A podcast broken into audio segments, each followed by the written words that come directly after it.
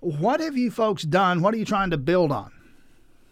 Well, quite honestly, Tim, when I look at what's going on with the state's economy, when I took in office eight years ago, we were above thirteen percent unemployment in uh, unemployment in Georgia. Today, we're down about three percent here in the Athens area.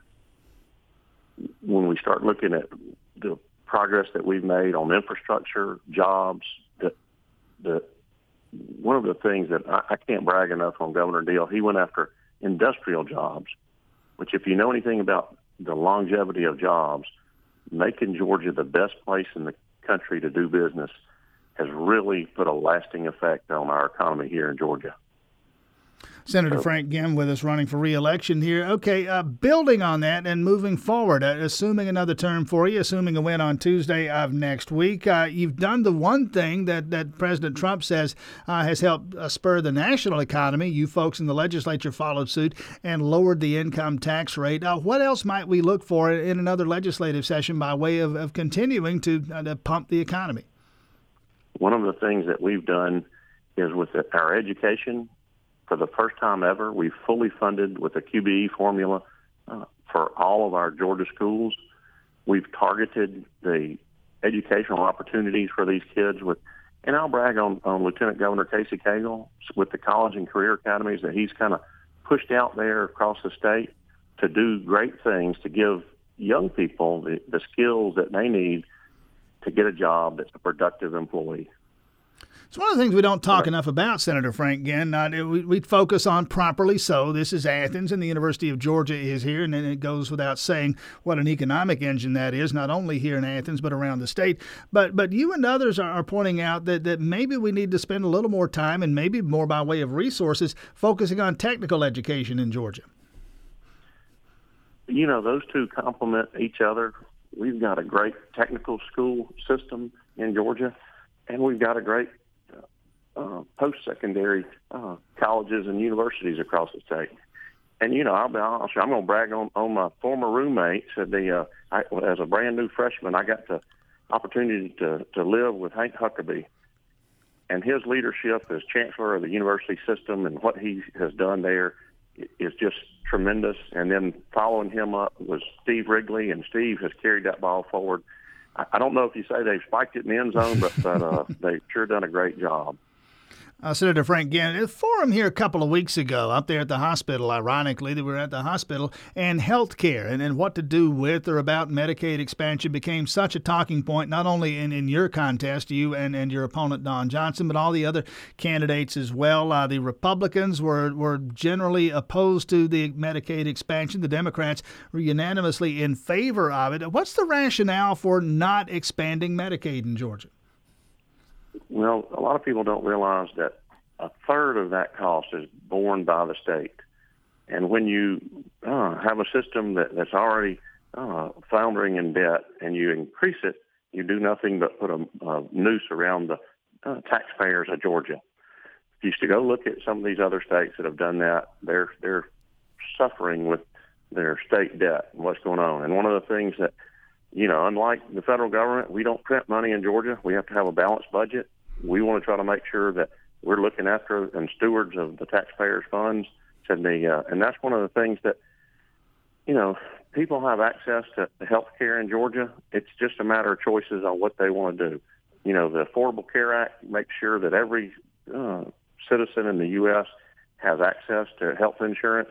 But people have to, to put those uh, opportunities in perspective and what, what they need.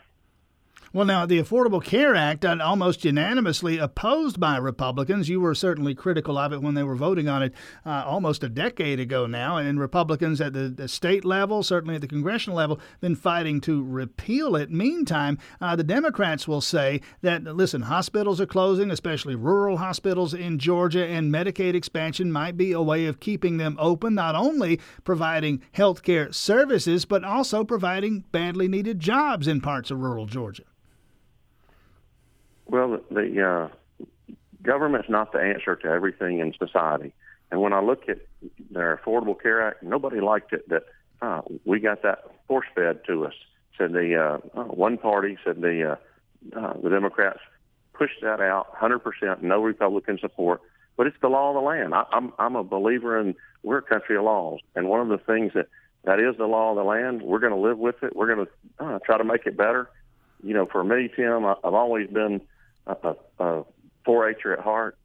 We want to make the best better in Georgia. And I'm going to continue to do that as long as I get to serve the people in the forty-seventh District in the state of Georgia. All right, so what to do, though, uh, Senator Ginn, about keeping those rural hospitals open, uh, some that are still in danger of closing. What to do about keeping them open?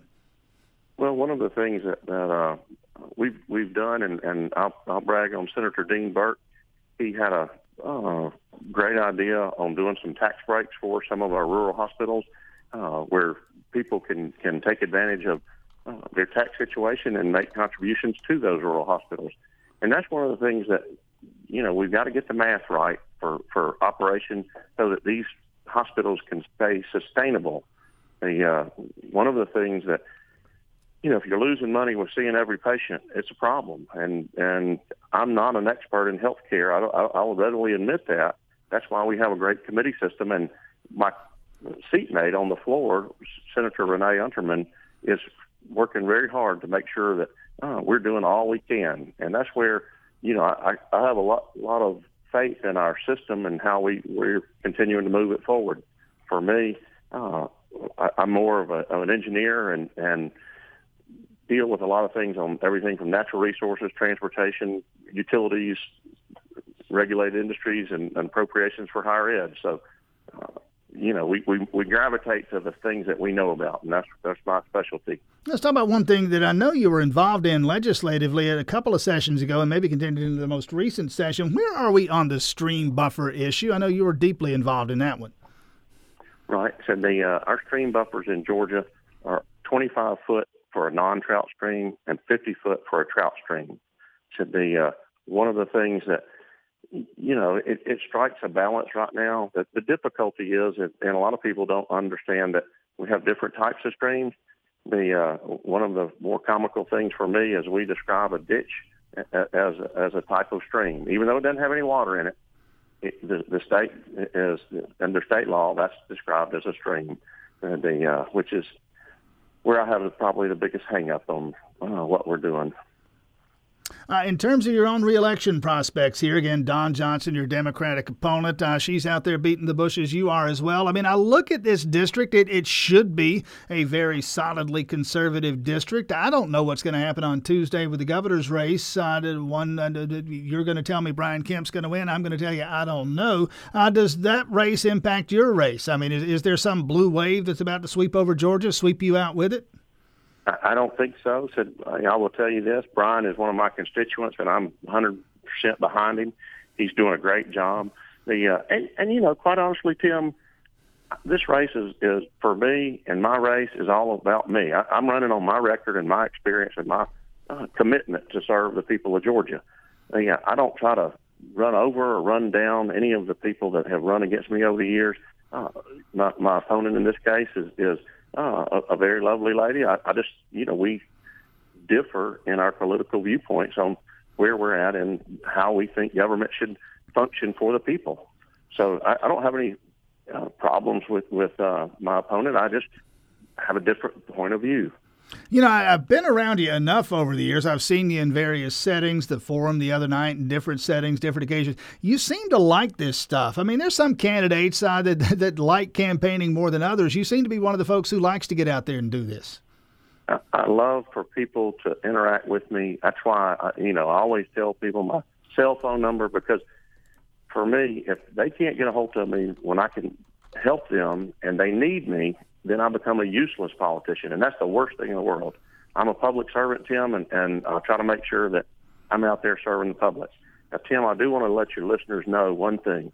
The echo on my phone is unbelievable. Yeah. So I'm hearing three times my, what's going on as everything I say. I, I'll so get our engineers you. on that, and I'll apologize. I, I'll put your cell phone out there for you, seven oh six, six eight oh, four four six six, seven oh six, six eight oh, four four six six. four four six six. His website is frank ginn dot com. Uh, Frank Ginn, candidate for re-election. I did, apologies for the technical issue. Hope we can get that resolved. And thank you for being with us this morning. Best of luck on Tuesday. Thank you for having me, Tim. And, and I hope the, the uh, this Halloween night, said the uh, all the trick-or-treaters are safe, and the, you know, we have a beautiful day planned ahead in Athens. So great to be with you this morning. I hope you have a oh, wonderful day yourself.